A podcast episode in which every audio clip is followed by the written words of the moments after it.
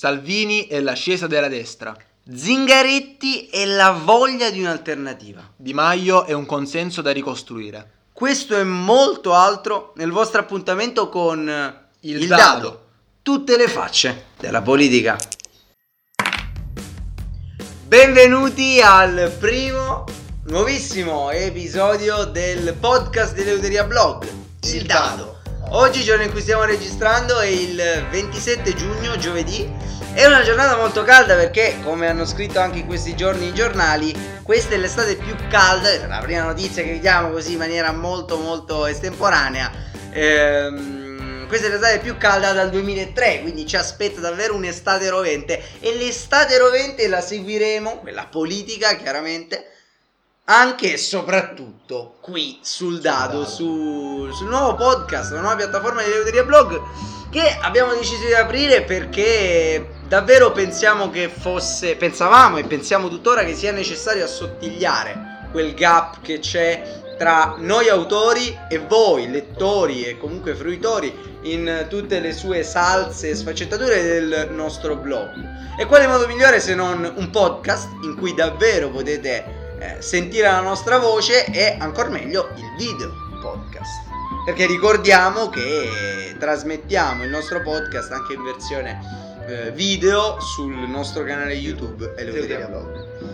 Bene, io direi di iniziare. Possiamo iniziare. questo- Eh, è stato un giugno molto difficile. Sì. A livello politico, tanta, tanta carne al fuoco anche per questo podcast. Chiaramente è ovvio che noi adesso andremo a snocciolare quelli che sono i fatti mh, del giorno, della settimana, ma senza dimenticare comunque riepilogando i fatti iniziali del mese, come per esempio il caso del CSM, ma in questi giorni si parla di altro, obiettivamente. Di che Sì, cosa? ad Matteo? esempio si parla della, della Sea-Watch, la nave ONG che mh, dopo aver girato a vuoto praticamente nel Mediterraneo per due settimane ha deciso di sfidare di fatto Matteo Salvini, di sfondare il blocco che eh, era stato imposto e quindi attraccare a Lampedusa. Ehm, sta facendo molto parlare di sé nelle ultime ore il capitano della nave, Carola Rachete. A cui peraltro Repubblica oggi dedica il titolo, no? Forza Capitana.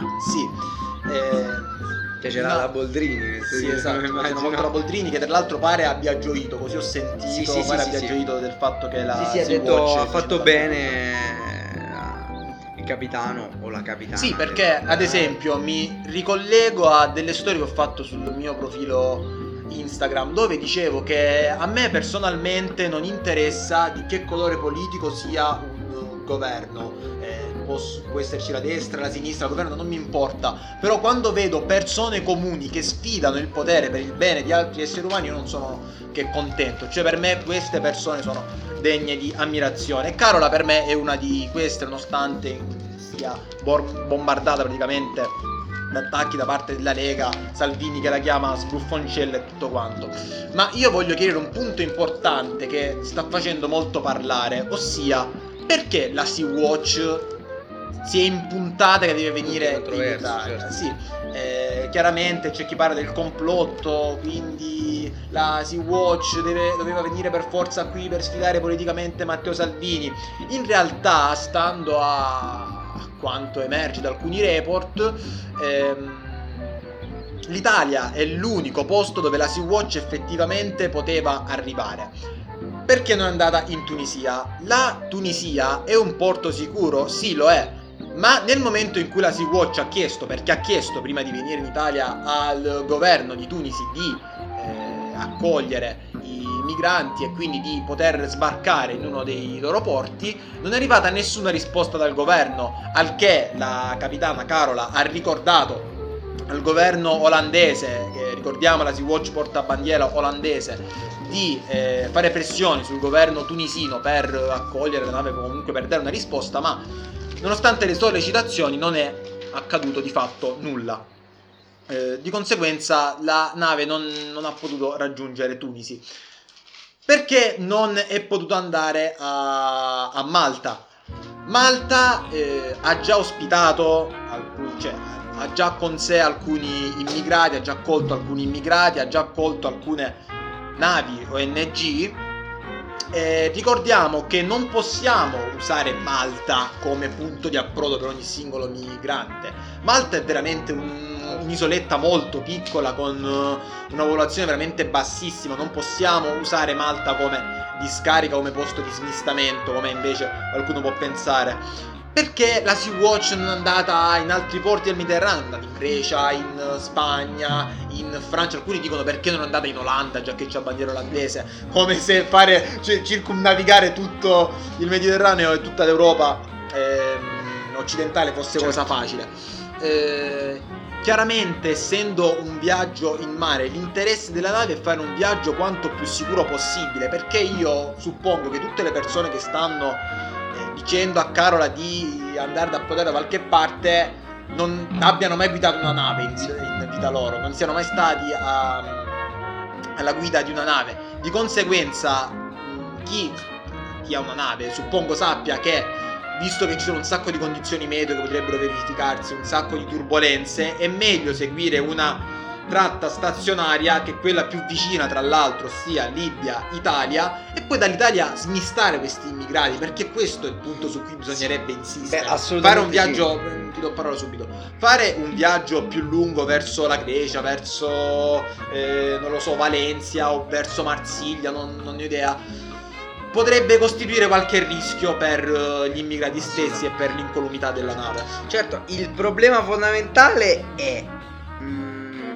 che l'Europa brilli per il suo, per il suo nulla, mm, cito proprio Salvini, è innegabile. Ora diamo a Cesare quel che è di Cesare, noi eh, non è un mistero, di impianto siamo antigovernativi e mh, mm, entrambi comunque abbiamo un'impostazione anche abbastanza progressista, per cui Salvini non è esattamente nostra, eh, il, nostro, il nostro guru. Però è innegabile che l'Europa stia brillando ora come allora, cioè come in altri casi eh, per, il nulla, per, il suo nulla, nel senso che è chiaro che l'Olanda, in quanto, ehm, in quanto in cer- il territorio della Sea-Watch era territorio olandese. Sì, ma questo perché... per alcune regole dell'ONG che dicono eh, la nave è territorio della bandiera che porta, quindi eh, la Sea-Watch per questo sto dicendo territorio olandese. Appunto, appunto, dato che comunque la Sea-Watch era territorio olandese, è chiaro che l'Olanda si sarebbe, dovuto fare, si sarebbe dovuta far via, è chiaro che l'Olanda avrebbe dovuto eh, si sarebbe dovuta far carico di parte di questi migranti e comunque dare un segno netto al resto dell'Europa di grande responsabilità e di grande umanità soprattutto. Questo non è avvenuto ed è chiaro quindi che eh, nel gioco delle parti, in questo caso abbia ragione Salvini a dire che l'Europa brilli per il suo nulla. Però se mi posso permettere e poi ti... Eh, una chiosa veloce e poi ti, sì, ti sì, lascio... Sì, eh, ti lascio di nuovo la parola. Il punto fondamentale qui è il modo, la modalità di approccio al problema, che non c'è, non esiste. Io mi chiedo, qual è la politica dell'immigrazione di questo governo? Ci si sente dire è una politica netta di chiusura. Non c'è una politica di immigrazione. Spiego subito perché. Porti chiusi, porti intanto non sono chiusi, sono sbarcate più di 2000 persone, molte meno rispetto agli anni precedenti, benissimo, ma porti chiusi significa porti chiusi, non sbarca nessuno, quindi anche questo è un altro grande, un'altra grande fake news di propaganda da parte del governo, ma e soprattutto della parte verde del governo giallo-verde. Eh, però il punto centrale è un altro. Non solo i porti non sono chiusi, ma non c'è una politica migratoria in questo paese. Nessuno pensa davvero a come portare avanti la politica dell'immigrazione. Perché? Perché se ad ogni singola nave che solca le acque del Mediterraneo noi dobbiamo aprire un caso politico certo. in Italia come in Europa, noi giornalisti d'Italia ed Europa. Eh, dobbiamo fare, dobbiamo scrivere paginate su paginate e paginate. Non risolveremo mai il problema.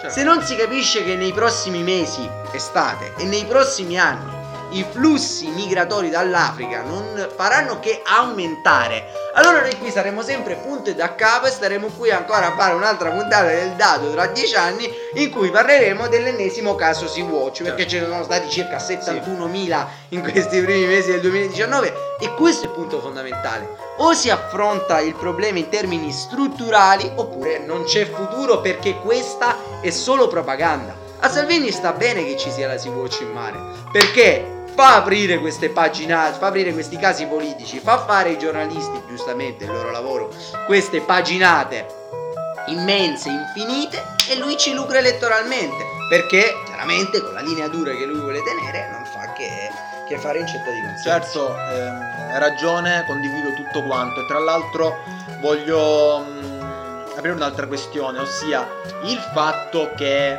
non esista una politica sull'immigrazione in Italia è anche confermata dal fatto che mentre 42 persone, 42 esseri umani, perché è bene ribadirlo, qua la gente sta parlando di numeri, non di persone, ma quelle sono persone come me e come te, noi stiamo qui belli seduti a registrare un episodio del dato, quelli stanno su una barca in mezzo al Mediterraneo.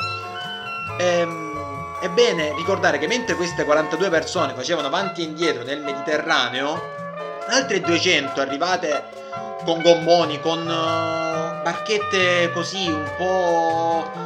Uh, di fortuna. Di fortuna, ecco. Arrivavano sulle nostre coste e non si è aperto nessun, nessuna, nessuna polemica per quello. Perché è facile dare contro alle ONG, chiamarle tassisti del mare, eh, le nuove negriere, ne sento di tutti i colori su persone che hanno deciso di dare la loro vita per salvare degli altri esseri umani. Sì, sì. Ehm, questo è il punto. Poi c'è un'altra questione che si è aperta anche all'interno del PD, perché poi, sempre a livello di politica dell'immigrazione, ehm, proprio ieri, se non vado errato, eh, si è votato in, eh, in Parlamento e il PD si è spaccato con una minoranza di sei deputati, vado a memoria, capeggiati dall'ex presidente Matteo Orfini, che hanno dissentito in merito alla linea in realtà molto maggioritaria per cui si doveva tornare alla cooperazione, si doveva tornare meglio, si doveva continuare a battere la strada già percorsa da tempo di, della cooperazione tra Italia e Libia sostenendo che uno Stato come la Libia, solo in guerra, ma uno Stato comunque in cui i lager libici affamano e, e, e soverchiano le, le, le povere masse di migranti, non sia un paese con cui è possibile dialogare. Ora, qual è il punto centrale sulla questione Minniti? Io ritengo che le politiche di Minniti siano siano state sbagliate se le si guarda solo a valle, ma una, come dire, una, una fisiologica conseguenza se le si guarda a monte. Perché a valle che cosa c'è?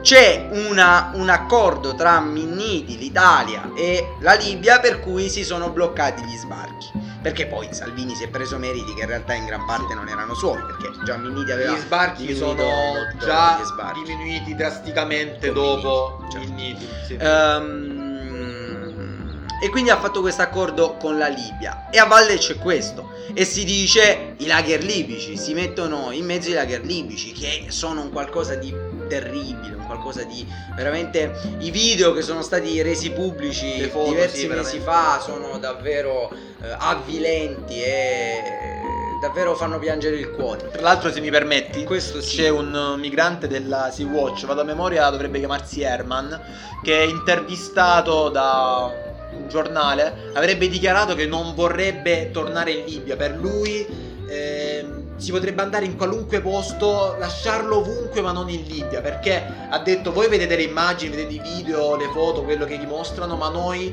le viviamo sulla nostra pelle certe cose. Quindi in Libia non si può tornare come vuole invece fare Matteo Salvini con la Sea Watch, come avrebbe voluto fare, ossia riportarla in Libia, costringerla a tornare in Libia. Ma anche eh, Carola si è impuntata, Carola Rachete, ricordiamola, eh, il capitano della Sea Watch si è impuntata, ha detto noi a Tripoli non ci torniamo. Sì, ma è giusto. A valle c'è questo problema. Um, e quindi a valle si potrebbe considerare, guardando solo a valle, si potrebbe considerare il piano di Minniti e la mossa di Minniti una mossa sbagliata. Ma a monte che cosa c'è? C'è l'Europa che brilla per il suo nulla. Ci fu l'Europa che brillò per il suo nulla. Perché ci sono stati anni in cui il Partito Democratico al governo, pur perdendo diversi punti nei sondaggi, ha deciso di mantenere la faccia e di accogliere persone umane che stavano per morire. È stato siglato Triton. Con Triton che cosa si è detto? Si è detto facciamoli venire qui in Italia perché siamo geograficamente vicini e poi li smistiamo in tutta Europa. Una volta che l'Europa poi fa spallucce e, e, e te li lascia lì fondamentalmente, tu non fai come Salvini, li accoppi tutti, li ammazzi, fai di qua e di o là. come Giorgia rimandi- Meloni che affondi le navi. che affondi le navi. I- Sono rimasti qui, però è arrivato Minniti e ha detto signori miei, se qua l'Europa non ci aiuta, noi qualche cosa dobbiamo farla. Non è un discorso salviniano dire tutta l'Africa in, in Italia non ci sta, perché è obiettivamente così, l'Africa ha, ha non 60 milioni, ma il triplo, il decuplo, eh, molto di più degli abitanti. Allora, ehm, quello che voglio dire è, sicuramente se si guarda solo a valle il piano Minniti può essere considerato sbagliato, però se si guarda a monte si vede in Europa è assente e io dico che quando Minniti ha presentato il piano in Europa, l'Europa si sarebbe dovuta svegliare, avrebbe dovuto dire no, noi non consentiamo che siano detenuti nei lager libici quei migranti, adesso ci rimbocchiamo le maniche e iniziamo ad aiutarvi. Questo purtroppo non è avvenuto.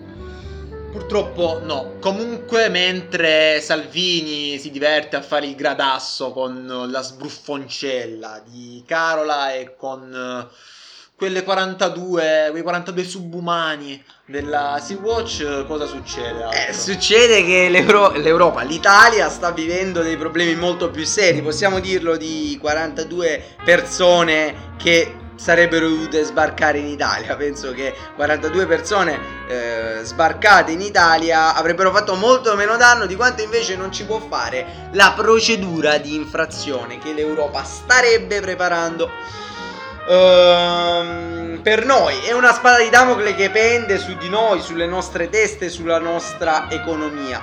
Ehm, qual è il punto? Il punto è che mm, è stato trovato un buco, un buco di 9 miliardi che va riempito ehm, solo per quest'anno. Eh, il deficit quest'anno è stimato dall'Unione Europea al 2,5%, molto lontano dal 2,04% che è stato pattuito in sede di contrattazione con l'Europa per la legge di bilancio proprio del 2019, ricorderete. Ehm, il governo italiano invece dice che riusciremo a rientrare nei parametri e a, a far attestare il nostro deficit intorno al 2,1%. Perché? Perché si dice ci saranno i 2 miliardi che abbiamo bloccato con il DEF, ci sono. Poi ci saranno i risparmi provenienti dalla, eh, dal reddito di cittadinanza e da quota 100 che sono state sovracoperte, misure sovracoperte, cioè sono stati messi tot soldi, ma le persone, i reali fruitori delle due misure eh, erano la platea di fruitori non ha interamente eh, come dire eh, attinto al Un fondo po' come credo avvenga con bonus cultura con 18 anni Sì, per sì, sì. 18 eh, a- a- al fondo che era stato stabilito ehm, e quindi ci sono questi, eh, questi miliardi che avanzano che però devono essere blocca- bloccati con delle clausole quindi anche lì eh, perché ci sia una garanzia vera no, per l'Europa e quindi anche lì l'Europa sta, fi- sta spingendo perché il governo inserisca delle clausole ehm, eccetera poi ci sono i dividendi eh, cioè della- del denaro che lo Stato incasserà grazie alle, eh, agli utili delle partecipate, a Cassa Depositi e Prestiti e Banca Italia. A Cassa Depositi è stato richiesto un ulteriore, mm, un ulteriore dividendo. Ehm, ci saranno più entrate IVA grazie alla fatturazione elettronica, eccetera, eccetera. Dunque, per tutte queste entrate riusciremo in un certo qual modo a rientrare eh, nel deficit ed andare intorno al 2,1 di deficit. Il problema fondamentale però in questo caso qual è? L'Europa in- per decidere se eh, far partire o no l'iter vero e proprio di una procedura di infrazione, ricordiamo che il 2 luglio ci sarà la decisione della Commissione, poi il 9 la decisione conseguente fisiologicamente sarà presa in base a quella della Commissione dall'Ecofin, cioè dalla riunione di tutti i ministri dell'economia e delle finanze dei Paesi membri.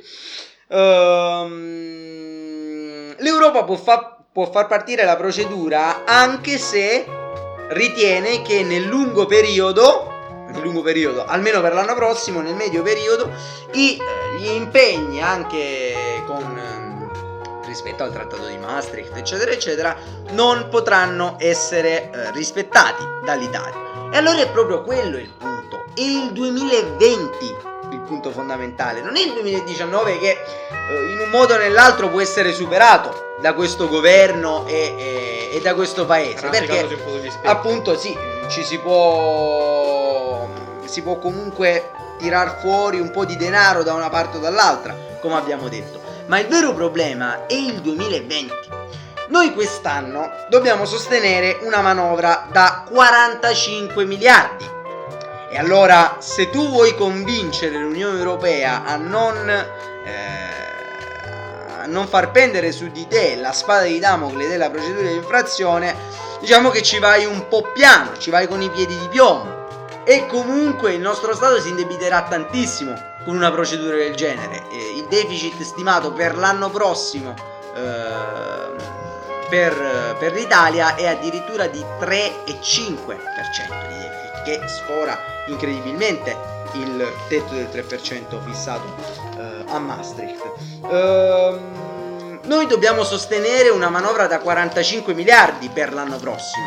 Perché? Perché abbiamo i 23 miliardi dell'IVA poi abbiamo i 15 miliardi della flat tax. Salvini ha detto almeno 15 miliardi, figuriamoci. Poi abbiamo il, le spese indifferibili, per esempio le spese militari, che sono un pacchetto di altri 3, 4, 5 miliardi. E poi abbiamo 5 miliardi che derivano invece dalle spese per il salario minimo. Perché uno pensa, salario minimo, allora i, i, le, le, spese sono solo a carico delle imprese. Perché se io fisso un tetto del salario, allora poi semplicemente le imprese devono adeguarsi. devono adeguarsi e non ci sono spese per lo Stato. No, innanzitutto perché anche lo Stato, essendo comunque anche lui datore di lavoro per quanto riguarda il settore pubblico, chiaramente eh, deve, eh, deve, adeguarsi a questo, a questo nuovo tetto e si stima intorno al miliardo 700 milioni il costo per adeguarsi appunto a questo tetto dei dei 9 euro lordi alla, mm, all'ora. Um, e poi in secundis perché sia Salvini sia Di Maio hanno detto che eh, in un modo o nell'altro le spese, eh, le imprese, pardon, non devono rimetterci in seguito a questa misura. E quindi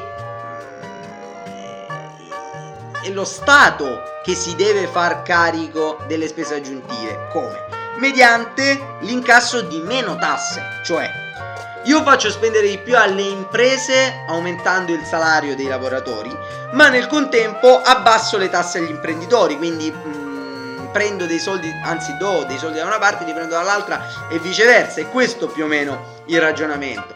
Il, lo Stato però ci va a rimettere, eh, chiaramente dalla parte degli imprenditori, il ragionamento è quello, Um, però lo Stato ci va a rimettere perché andrà a spendere circa 4,3 miliardi per abbassare le tasse.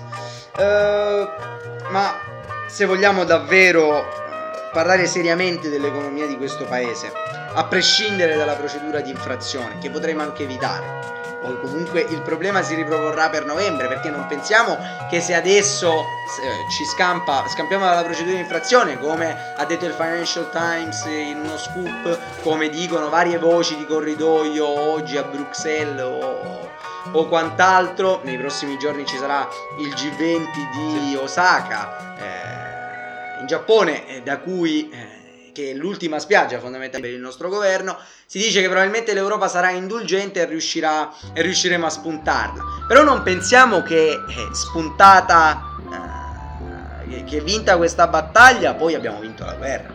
Perché attenzione, a novembre, a settembre, a dicembre si riapre tutto perché ancora una volta, come detto, avremo una manovra da 45 miliardi da fare, avremo un deficit che sforerà al 3,5% ed avremo un debito che arriverà al 135% pensando che i parametri di Maastricht fissano il tetto al 60%, 60%. quindi siamo più del doppio rispetto Anche ai se è un parametro che come sappiamo non è rispettato nemmeno Quello dai paesi sì. che l'avevano voluta di più, eh, da Francia, da Germania, che hanno molto stringente. debito intorno al 100%. Sì, sì. Grosso modo. Sì. Eh, il, però dicevo, il vero problema, a prescindere appunto dalla dalla spada di Damocle della procedura di infrazione che, spende, che pende sulle nostre teste è l'economia di questo paese che è ferma. Perché questo ce lo dobbiamo dire tranquillamente, ce lo possiamo dire tranquillamente. Perché va bene la flat tax, va bene il salario minimo, giusto sterilizzare ehm, eh, la, la, la, le clausole IVA evitando l'aumento dell'imposta. Ma dov'è la riduzione del cuneo fiscale che addirittura doveva essere inserita nel decreto dignità dell'anno scorso? Non se n'è vista nemmeno l'ombra. Dove sono gli investimenti? Dove sono i sostegni alla crescita? Non c'è niente. Le, l'economia di questo paese è ferma. E quando i nostri politici vanno in Europa a sbeffeggiare le stime dell'UE perché Conte ha detto io contesto le stime dell'Unione Europea, non siamo al 2,5 siamo al 2,1 i deficit. Benissimo. Ma allora Moscovici ha ragione a riderti in faccia e a dire tu a settembre sei venuto al tavolo e mi hai detto che il tuo PIL nel 2019 sarebbe stato dell'1,5%. Dell'1,5%. Cioè parliamo di cifre totalmente totalmente aliene rispetto alla situazione reale del paese. Poi sono passati all'1, l'1,5 era, era addirittura eh, prudenziale per Bagnai, uomo forte della Lega, prudenziale, 1,5.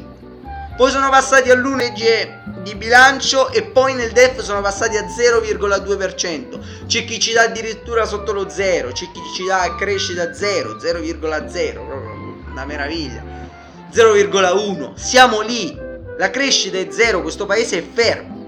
Se vogliamo ridurre il debito pubblico, il debito nominale, come si chiama, crescerà sempre perché è chiaro che lo, stabi- lo Stato si indebiterà sempre, è ovvio. Se vogliamo, quello che dobbiamo far scendere però è il debito in confronto al PIL e se il debito cresce sempre, come fai a ridurre questo rapporto? Aumentando il PIL, molto semplicemente. E questa è la ricetta, è la crescita ciò che salva un paese. Non sono i proclami, non sono le ricette liberiste di chi eh, sostiene che con la flat tax ci sarà un nuovo boom economico. Dove sta scritto un salto Tra nel l'altro buio? questa storia del boom economico l'ho già sentita in bocca a Di Maio un Sì, bel po' di esatto. tempo fa, anche in Oppure bocca a Conte. vogliamo. bellissimo, l'hanno bellissimo, L'hanno certo, bellissimo, qua... Ce ne stiamo accorgendo. E, e a proposito di questo governo, a proposito di questo governo, ma quanto avanti dovremo andare? Quanto ancora dovremo sorbirci le, mm, le litigate di Di Maio su questo e su quel tema? Ogni volta che si propone un nuovo tema in politica c'è sempre eh, qualcosa, un punto su cui litigare. Per quanto ancora andremo avanti? Il governo durerà effettivamente 5 anni come giurano e promettono solennemente i due vice premier? Mm, Il governo 5 anni è molto difficile. Ehm, segnalo però che questo governo, uno dei più attaccati dai giornali nella storia della Repubblica, ogni qualvolta si dice su questo cadranno, caso Siri, caso Salvini, caso Rixi, non cadono mai. Cioè, questa no, è una, le gufate dei giornalisti in realtà non portano poi a niente. Ehm, adesso però parlando seriamente, sicuramente la palla, il pallino, come si dice, in mano ce l'ha Salvini. Perché con il 34 alle europee può permettersi di dettare Sì, l'agenda. anche perché, cioè, perché Salvini non va ad elezioni anticipate? Nel senso, ha i numeri per governare anche senza l'appoggio di Forza Italia che si è un po' distaccata dal centrodestra, eh, che adesso sarebbe composta questa coalizione sovranista fatta da Lega e Fratelli d'Italia. Quindi, cioè, Salvini ha i numeri per togliersi la palla al piede dei 5 Stelle e governare da solo, magari con l'aiuto della Meloni. Certamente i numeri ce li ha, ma io contesto il fatto che il 5 Stelle sia una palla al piede. Cioè, il 5 Stelle è ciò che ha concesso a Salvini di diventare il primo partito in Italia, questo lo possiamo dire molto tranquillamente. Soggiogando i 5 Stelle e eh, facendone la- il, suo, il proprio zerbino, Salvini ha lucrato elettoralmente tanto da diventare il primo partito in Italia al 34%. E proprio per questo motivo che dicevi tu, cioè che Salvini avrebbe i numeri anche da solo per andare a governare, io voglio dire un qualcosa di controcorrente, cioè si dice spesso il, mm, il pallino ce l'ha Salvini, sicuramente Salvini può dettare l'agenda di governo, ma attenzione, perché il pallino in mano secondo me lo potrebbero avere anche i 5 Stelle paradossalmente. Perché i 5 Stelle potrebbero dire tu ogni giorno Salvini minacci la crisi? Benissimo, io faccio cadere il governo. Si va ad elezioni anticipate, il centrodestra straripante va oltre il 40% anche senza Forza Italia. Dovete governare perché con Sì. una maggioranza più che assoluta Sì, ma- in Parlamento governate, aspetta un secondo, e ti sobbarchi tu la manovra da 45 miliardi Esatto, e passa. esatto. E te la sobbarchi tu e questo è il punto. E quindi potrebbe anche fare così. E poi un redivivo di Battista potrebbe tornare come capo dell'opposizione, che è quello che sa fare meglio e che sa solo criticare anche i suoi compagni di partito. E negli ultimi giorni, Sì. insomma, la polemica con Di Con Di Maio. Maio. No, ma infatti credo che nessuna forza politica in questo momento Voglia voglia governare. C'è una situazione veramente difficile dal punto di vista economico per, per il nostro paese. Quindi diciamo che non esiste una forza politica che voglia effettivamente metterci la faccia. Perché si sa, no? Salvini è quello che sta mettendo gli attributi. Mi permetto di usare questo sinonimo Sì, sì. perché la gente dice altro eh, Salvini è quello che ci mette la faccia, ha coraggio, eccetera. Ma Salvini, se avesse veramente il coraggio di sostenere eh, una finanziaria da 45 miliardi, prenderebbe tranquillamente il controllo del, del governo, eh, acquisirebbe più potere ai numeri per farlo e andrebbe quindi diciamo a elezioni anticipate. Però- Eh, però non, Non lo fa, però voglio dire un'altra cosa. È vero che nessuno ha la voglia di governare quest'anno, ma chi ha la voglia di governare l'anno prossimo? Attenzione, perché anche se ti andasse a votare ad aprile, a marzo, quello che, quello che sarebbe, poi quest'anno noi ci abbiamo le clausole da 23 miliardi, l'anno prossimo da 28 miliardi e allora un'altra. Quindi in realtà la questione è che tutti vogliono stare all'opposizione e nessuno vuole governare, stanti così le cose, o sic stantibus rebus come mi piace dire. E questo è il punto, e questo è il punto. Poi eh, c'è anche un'altra questione, ehm, ma solo un diplomatico di lungo corso ha fatto un'intervista al Corriere della Sera in cui diceva per evitare commissio- il, il commissariamento che ci terrebbe eh, occupati eh, in tutt'altre faccende eh, fino al 2024-2025 ci vogliono alleanze forti a partire da Parigi e Berlino. Ma con un'Italia così isolata in Europa, come possiamo pensare di avere delle alleanze forti? Con un governo che non ha una politica estera, perché non ce l'ha una politica estera questo governo. Come possiamo pensare di creare delle, alter- delle alleanze forti? L'altro giorno ci voltarono la faccia persino i portoghesi, gli spagnoli, che pensavamo potessero essere i nostri grandi amici in questa battaglia. Il governo non ha una politica estera perché, chiarisco questo punto, Venezuela non hanno detto una parola e quando l'hanno detta hanno fatto casino, lo possiamo dire molto tranquillamente, perché c'erano i 5 Stelle che clamorosamente sostenevano Maduro o quantomeno non sostenevano Guaidó nel migliore dei casi. Eh, che bisogna vedere quanto sia in realtà migliore. E poi c'era la Lega che invece sosteneva, eh, sosteneva Guaidó, che ricordiamo non ha fatto un colpo di Stato perché lo consentiva la Costituzione venezuelana. Poi altro tema, la guerra in Libia. Ah, io non ho visto tutto questo grande sforzo diplomatico da parte dell'Italia mh, nel- nell'ambito della guerra in Libia, se non qualche dichiarazione, qualche tweet. Iran. Adesso c'è una possibile guerra nucleare che potrebbe scoppiare nel Golfo Persico e io non ho sentito una parola da parte di Giuseppe Conte, una parola da parte di Moavero. Tu hai sentito qualcosa? Perché io veramente... Ma in realtà io Moavero non lo sento dal momento in cui è stato nominato eh, ministro de- degli esteri, perché vero. onestamente è una figura politicamente molto irrilevante. Irrilevante, nel certo. Vabbè, un tecnico che viene messo all'angolo adesso con trattativa, commissione, con la commissione e per la commissione, perché poi ricordiamo che ad ottobre eh, entrerà in, ehm, in funzione la nuova e in carica la nuova commissione e ci sono anche le trattative sotto questo punto di vista. E per questo a chi dice chi è, a chi si chiede chi è il leader eh, dell'Europa in questi, in questi mesi, in queste ore, in queste settimane. Io dico Macron, tutta la vita Macron, perché Macron è colui che ha arginato la forza della candidatura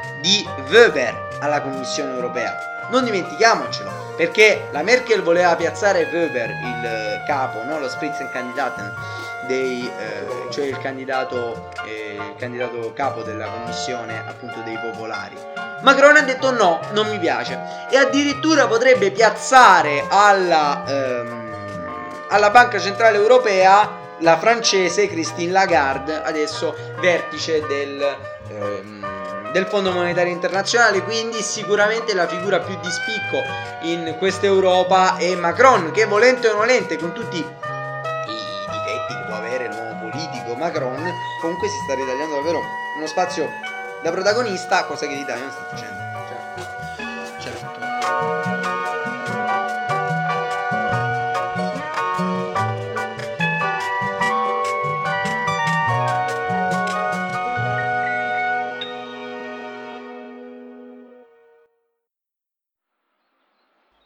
Come ho quindi detto anche in precedenza, c'è anche la questione delle Olimpiadi.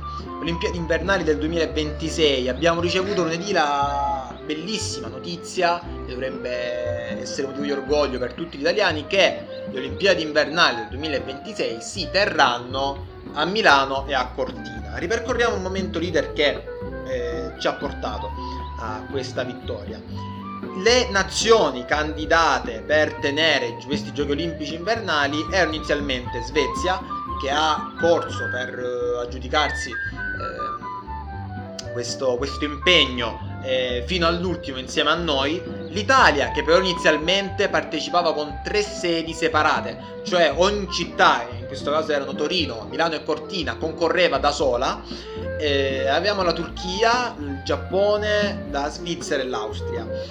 Eh, l'Italia dopo eh, che Malagò, l'attuale presidente del CONI, ha suggerito di fare un progetto insomma unitario, di, sì, sì, di raggruppare insieme Torino, Milano e Cortina, ha visto defilarsi eh, Torino. Torino che come sappiamo è attualmente amministrata dalla, dall'Appendino. dall'Appendino sindaca 5 Stelle. Eh, su questo poi magari ne parleremo anche un po' più avanti certo. delle reazioni del mondo politico a questa vittoria. Ehm, poi quindi abbiamo iniziato a correre tutti insieme. Abbiamo anche la, la Turchia che aveva proposto come città Erzurum, la quale però è stata ritenuta dal CIO, dal Comitato Olimpico Internazionale, non idonea ad ospitare dei giochi olimpici, di conseguenza è stata bocciata in un certo senso. Le altre tre nazioni, invece Giappone, eh, Svizzera e Austria, eh, hanno deciso di non partecipare alla gara. Eh, e il Giappone, poiché comunque ha riportato dei danni ingenti nell'ultimo terremoto, la Svizzera e l'Austria invece hanno indetto dei referendum, ossia hanno lasciato in mano al popolo la scelta se eh, eventualmente ospitare dei giochi olimpici. In Svizzera eh, ha vinto il eh, no col 54% dei voti. In Austria invece, dopo che il referendum aveva bocciato Innsbruck come città candidata a ospitare questi giochi olimpici, si è, ehm, ha visto anche perdere la prospettiva di tenere le Olimpiadi a Graz, di conseguenza no, nulla di fatto. Fra le due nazioni rimaste, eh, Svezia e Italia, ha vinto l'Italia, il CIO ha preferito il nostro progetto a quello proposto dagli svedesi e di conseguenza nel 2026 le Olimpiadi si terranno qui da noi. Una domanda che molti si stanno ponendo giustamente in questo momento è ma quanto ci verranno a costare queste Olimpiadi? Ci sono state fatte alcune speculazioni, eh, in particolare faremo riferimento a quella del dell'Università della Sapienza a Roma e quella della Bocconi di Milano. La Sapienza prevede un, um, un'entrata a livello di incassi per il nostro paese di 2,3 miliardi, grosso modo, quindi un buon numero. Eh, mentre la Bocconi addirittura propone di arrivare a 3, quindi è anche una visione abbastanza ottimistica. Ma a che costo? Tanto per cominciare c'è il CIO che ha stanziato 962 milioni di dollari, che in euro risultano essere 845 milioni, quindi una grossa, veramente grossa parte della spesa, circa il 75%, eh, tre quarti se la assume il CIO stesso. E qual è invece il costo che dovrà sostenere il nostro governo? Il nostro governo dovrà occuparsi della questione della messa in sicurezza delle Olimpiadi stesse, quindi servizi di vigilanza e via dicendo, che ci verrà a costare circa 415 milioni di euro. infine una piccola parte sarà eh, pagata dalle regioni eh, quali eh, Lombardi- eh, sì, Lombardia eh, e Veneto e dalle amministrazioni locali, per esempio Bolzano, che sono state coinvolte anche loro in questi giochi olimpici eh, per un totale di circa 340 milioni di euro. Quindi ehm, alcuni giornali parlano addirittura di queste Olimpiadi come il traino dell'economia italiana. Mi sembra un, un'ipotesi un po' azzardata perché non è che l'economia italiana deve essere trainata da un evento olimpico. Eh, sicuramente una, sono delle buone entrate per il nostro paese che non è messo sicuramente in condizioni economiche eccellenti, stiamo parlando da quando è cominciato l'episodio in pratica. Eh, speriamo in bene, speriamo che le cose si facciano bene, anche perché questa spesa tutto sommato irrisoria è dovuta al fatto che mh, molte delle strutture olimpiche sono già presenti a Milano. L'unico edificio che dovrà essere costruito ex novo è il, um, il Pala Italia a, Rogo, a Rogoredo. Quindi eh, stiamo parlando di edifici già esistenti che possono essere riutilizzati per queste Olimpiadi. E quindi proprio su questo tema ehm, è importante ricordare come se non vado errato la Svezia invece eh, dovesse costruire due centri al posto di uno, però la tragicommedia della Svezia eh, tragedia per loro, commedia per noi, è che erano all'ottava candidatura, quindi otto volte imperterriti pervicacemente provavano ad avere queste Olimpiadi invernali, non ce l'hanno fatta nemmeno questa volta, ne giochiamo. Uh, le reazioni del mondo politico. mm, potrei farvi vedere un profluvio di dichiarazioni di esponenti del PD di qua, di là, di Forza Italia. Ok. Quello che ci interessa, però, è il commento dell'Appendino, il commento della Raggi, due sindache che eh, adesso e tempo fa hanno rinunciato alle Olimpiadi nella loro città, entrambe a 5 Stelle. ehm, e. e anche la- le reazioni non tanto di Matteo Salvini ma su Matteo Salvini e adesso mi spiego meglio L'Appendino ha detto, ha scritto su Twitter, assegnata all'Italia l'edizione 2026 delle Olimpiadi invernali, congratulazioni a tutte le persone coinvolte, in particolare ai colleghi sindaci Sale e Ghedina. Virginia Raggi ha detto fondamentalmente la stessa cosa. Le Olimpiadi invernali del 2026 si faranno in Italia, complimenti, eccetera, eccetera. Il punto però, come dicevo, è Salvini, perché Salvini è esultato, benissimo, vittoria dell'Italia, giusto. Ma quello che mi sorprende è che invece i commentatori, i giornalisti, eh, abbiano affibbiato, assegnato anzi la vittoria e affibbiato a questo evento e all'organizzazione delle Olimpiadi nel 2026 ehm, l'etichetta di vittoria di Matteo Salvini. Non si capisce bene perché, sicuramente c'è del governo Salvini che vuole i grandi eventi, vuole le grandi opere e il Movimento 5 Stelle che invece è il contrario. Ma da qui a dire che la vittoria è una vittoria di Salvini, no, perché Salvini non ha influito in alcun motivo. ehm, eh, rispetto alla vittoria, non ha influito in alcun motivo nella vittoria della, eh, dell'Italia nella candidatura. Quindi non vedo che vittoria di Salvini questa possa essere e penso insomma tu convenga. Sì, tra l'altro, come diceva anche qualcuno, le Olimpiadi ancora non sono iniziate, ma c'è qualcuno che potrebbe vincere la medaglia d'oro per la coerenza. E questo qualcuno, questi, qualcuno sono i partiti di governo.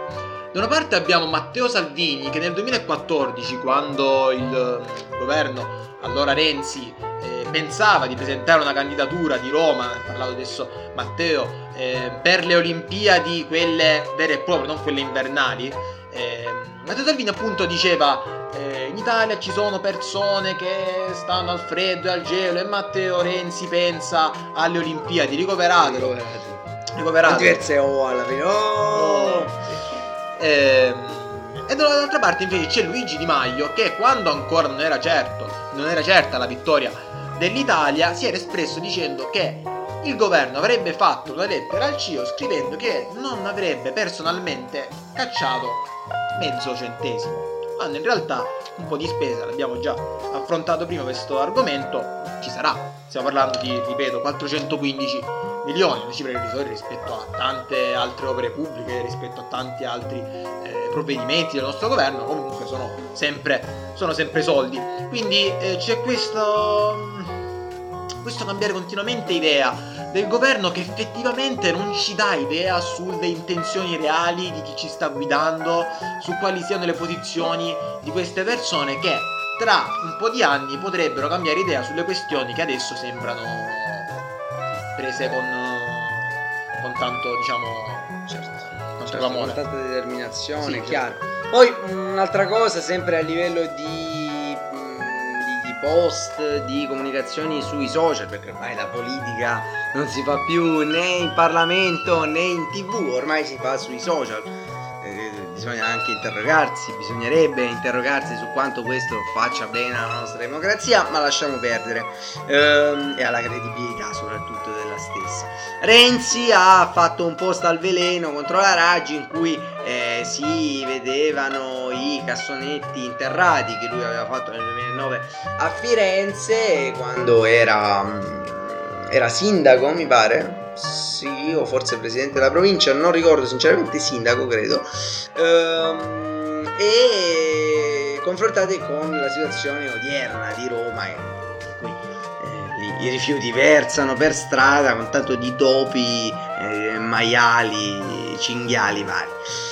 Ora qual è il tema? Il tema è che, l'ha scritto anche Renzi, è ad onore del vero, i rifiuti a Roma non risalgono certo all'amministrazione Raggi, ma il punto vero qual è? I rifiuti c'erano anche prima, sì, ma se tu arrivi a Roma, Movimento 5 Stelle, e ti proponi come la panacea di tutti i mali, quando dopo tre anni ti vengono i cittadini, non i giornalisti, non i politici, a chiedere il conto, tu devi rispondere. Non si può fare come Di Battista, che ogni volta che gli si chiede della Raggi lui risponde, eh, vabbè, alla fine dei 5 anni vediamo. Come alla fine dei 5 anni? E tu non criticavi Renzi al terzo, quarto anno, al secondo, terzo anno di governo? Tu non lo criticavi? Certo che lo criticavi. Allora perché non deve essere fatto lo stesso con la Raggi? Solo perché è un'amministratrice locale? Anzi, solo perché è tua, solo perché è del tuo partito. Non capisco perché c'è questo doppio pesismo che per i 5 Stelle non è insomma Una novità. eh, una novità e un, eh, è un qualcosa di innovativo o di sconvolgente. Però va segnalato una persona seria, eh, un politico serio lo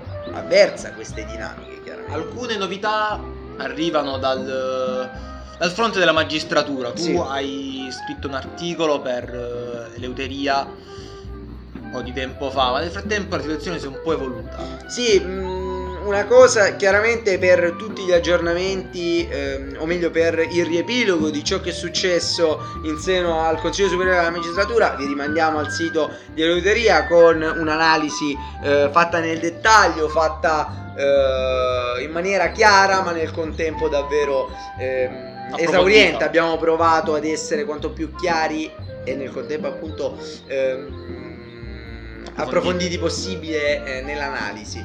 Ehm, L'unica cosa che ci tengo eh, a ripetere eh, adesso rispetto al post che ho scritto è la fine del post, cioè quali saranno le ricadute di questo caso all'interno del, del panorama politico. Io non credo che sia un caso che ha avuto qualche paginata eh, qualche pagina nei giornali, qualche prima pagina dei giornali il eh, 13, 14 e 15 eh, giugno. Io penso che sia davvero, questo sia davvero un caso che andrà a eh, cambiare profondamente, a rivoluzionare l'assetto costituzionale anche del paese, possiamo dirlo, perché anche se non uscissero nuove intercettazioni a eh, mandare eh, in subbuglio il- la politica, cosa che non credo si possa escludere, ehm, comunque ci sarà una riforma della giustizia perché è stata annunciata, perché se è vero che la prescrizione dopo il primo grado di giudizio dal 2020 va a cadere, è vero anche che si è detto la facciamo mh, la procrastiniamo al 2020 proprio perché nel 2019 facciamo la riforma della giustizia. Quindi la riforma della giustizia ci sarà e il caso del CSM si riverbererà chiaramente anche sulla riforma della giustizia. Un'unica cosa che voglio segnalare è la sorpresa ehm, che è costituita dalla candidatura di eh, Nino Di Matteo. Nino Di Matteo, il PM che ha istruito il processo eh, sulla trattativa Stato-mafia e che ha portato a varie condanne eh, in primo grado, un giudice che certamente noi per questo dobbiamo ringraziare per aver eh, disseppellito, possiamo dirlo, la verità. ehm, Nino Di Matteo si candida per le elezioni suppletive del, eh, di inizio ottobre con la corrente di Davigo e quindi questa certamente è una svolta che va segnalata.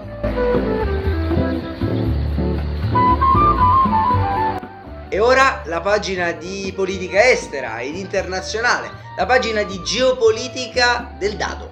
Il, dato, dato mondo.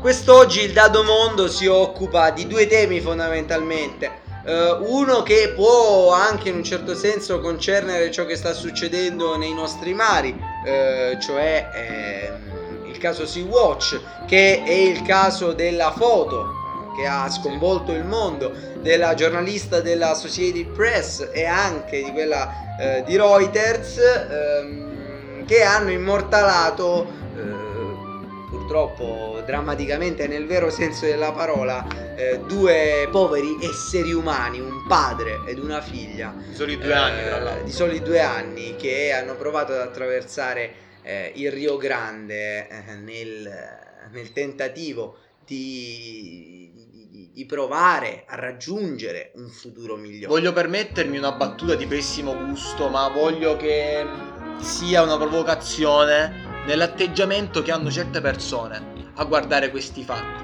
Io voglio chiedere a certe persone se adesso la pacchia è finita anche per quelle due persone. La pacchia è finita anche per loro. E come è finita? Era giusto che finisse così perché io quando leggo certe cose rimango davvero esterrefatto dalla perdita di, di valori del nostro, del, dei nostri tempi. Cioè, eh, questa è un'immagine storica che sicuramente verrà ricordata negli anni a venire. Ma la questione è che ci si pone nei confronti dell'immigrazione senza un minimo di, di morale. Quando si parla di perdita di valori in genere si fa sempre ad attaccare i giovani perché i giovani eh, i giovani la società non li considera se non per fare loro la morale. Ne abbiamo esempi infiniti e in realtà la perdita di valori è forse qualcosa che coinvolge tutti a livello umano eh, adulti ragazzi tutti quanti tutti quanti non ci facciamo più colpire da nulla e di fronte a cose come queste siamo capaci di dire qualcosa che non, non voglio nemmeno provare a immaginare. È una situazione veramente terribile. Sono sì. veramente molto deluso da, da questi atteggiamenti. Sì, poi sull'Huffington Post un, un padre, un,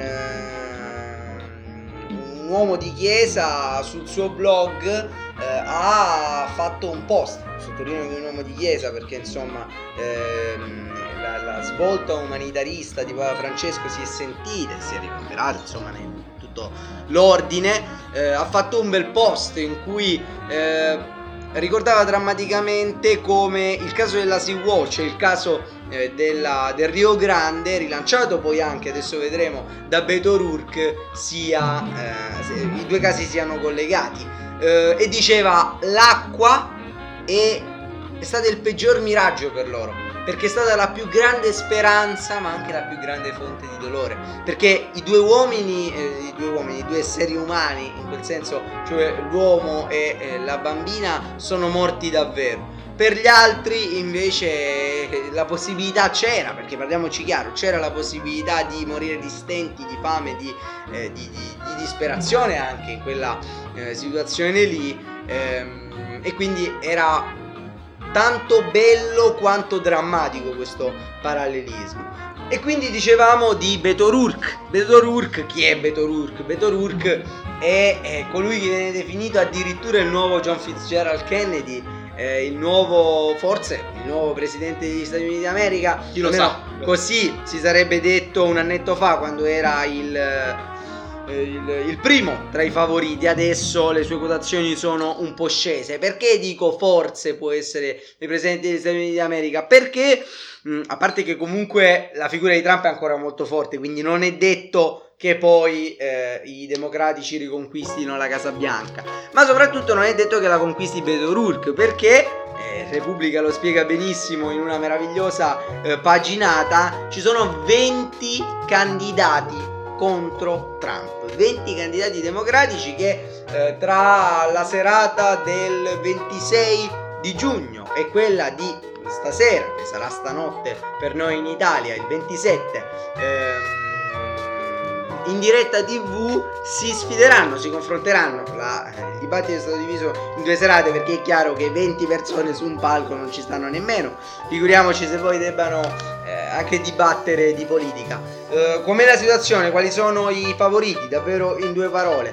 Eh, Elizabeth Warren, una grande attivista per i diritti eh, delle donne di origini native americane, una de- davvero delle, mh, mm, delle più papabili nuove inquilini della Casa Bianca nel caso in cui dovessero vincere i democratici e poi c'è soprattutto Joe Biden che è il eh, favorito e forse il presidente in pectore degli Stati Uniti d'America perché è il primo tra i favoriti, è quello le cui quotazioni sono più alte, ma è quello anche più criticato perché parliamoci molto chiaramente ha 76 anni. Ora io non dico che chi ha 76 anni non debba fare politica, però è chiaro che eh, avendo anche Trump, insomma, non ha, ha i suoi anni anche lui, eh, un rinnovamento, un volto nuovo, come per esempio quello di Beto O'Rourke, secondo me potrebbe fare più presa. Sull'elettorato. Poi abbiamo Bill de Blasio, il sindaco di New York. Eh, poi abbiamo Cory Booker che è proprio il 26 di giugno eh, ha, ha tuonato contro la liberalizzazione delle armi che ormai è norma negli Stati Uniti dicendo che se si deve avere una patente per guidare si deve avere una patente anche necessariamente per avere un'arma, una posizione che eh, qui in Italia penso sia condivisa un po' da tutti a parte da le frange più estreme della destra, ma che in America fatica a eh, quantomeno ad assestarsi nel, certo. nello status quo a livello eh, legislativo. E poi abbiamo appunto Beto O'Rourke, oltre all'eterno intramontabile Bernie Sanders. Ehm, vedremo come andrà a finire. D'altra parte, però, in politica estera c'è anche da parlare del, del caso Istanbul, della grandissima vittoria di Ekrem Imamoglu un sindaco anti-Erdogan, il sultano, dopo Ankara, perde anche Istanbul, perde le due capitali fondamentalmente. Della Turchia, simbolo, secondo molti osservatori, di una leadership che va a decadere ma che però sembra non tramontare effettivamente, anche perché la stratega della, eh, di Imamoglu, che ha permesso ad Imamoglu anche di vincere eh, le elezioni con il suo lavoro, eh, rischia diversi anni di carcere, 17 per dei suoi post pubblicati negli ultimi, negli ultimi anni eh, concernenti i curdi, concernenti eh, la, la, il genocidio degli armeni e dunque questa è una situazione Comunque, molto complessa. Sì, qualcosa si sta smuovendo, se mi permetti vorrei certo. addurre un aneddoto personale, ho incontrato poco tempo fa una ragazza che è venuta qui in Italia per uno scambio, non vorrei che pensasse che sia arrivata su qualche eh, nave ONG. Più che altro eh, Fusaro, l'Erasmus, eh, sì, la poliorcetica. Tutto un altro paio di maniche. Eh, una ragazza per uno scambio qui che veniva direttamente da Istanbul, eh, a cui ho fatto appunto presente la questione di Erdogan, ho detto ma è veramente così terribile come viene descritta e, dipinta dai media, effettivamente lei mi ha un po' rincuorato, mi ha detto a breve ci saranno le elezioni amministrative e pare proprio che vincerà ehm, il candidato anti Erdogan, segno che il consenso popolare nelle città importanti della Turchia nei confronti dell'attuale presidente che ricordiamo ha centralizzato poteri nelle, nelle sue mani, ehm, il consenso popolare insomma sta calando, quindi abbiamo sicuramente delle speranze per il futuro della, della Turchia. Però c'è anche da dire che eh, il consenso di Erdogan stava già calando a marzo, sì. quando c'è stata la prima tornata. Ma che cosa è successo? È successo che al sultano non andava bene il risultato che... Eh, era stato registrato, cioè la vittoria di Imamoglu, ha deciso di appellarsi alla, eh, alla commissione elettorale che ha annullato il voto il 6 maggio, fissando le nuove elezioni appunto al 23 di giugno. E Addirittura questa paradossalmente è stata una mossa che ha indebolito il candidato eh, della, dell'HP, cioè del, candida- del, del partito del, eh, di Erdogan, il partito della giustizia e dello sviluppo, ehm, Yildirim.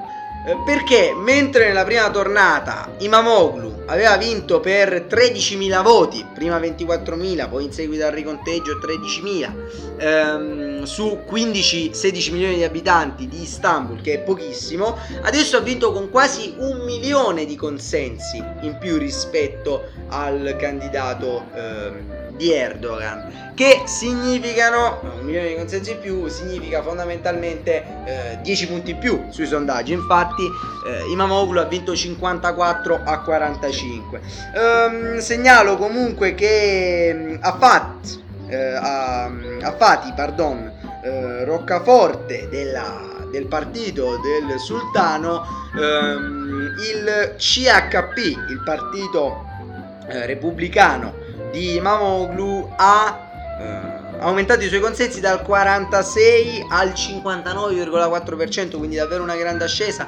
Nel centro della città eh, Erdogan ha perso 3 punti, quindi una retromarcia davvero clamorosa che è simbolo di una leadership che forse, direi fortunatamente, sta per tramontare. Siamo giunti alla fine di questa prima puntata del dado. Cosa hai da dire, Matteo? No, spero che divertito? sì, mi Siamo- sono divertito. eh, spero bello. che mm, sia stato interessante per chi ci ha, ci ha ascoltato, perché questo è l'inizio di un lungo cammino, speriamo lungo. Di una nuova era, di direi. una di nuova Giovanotti, era. no?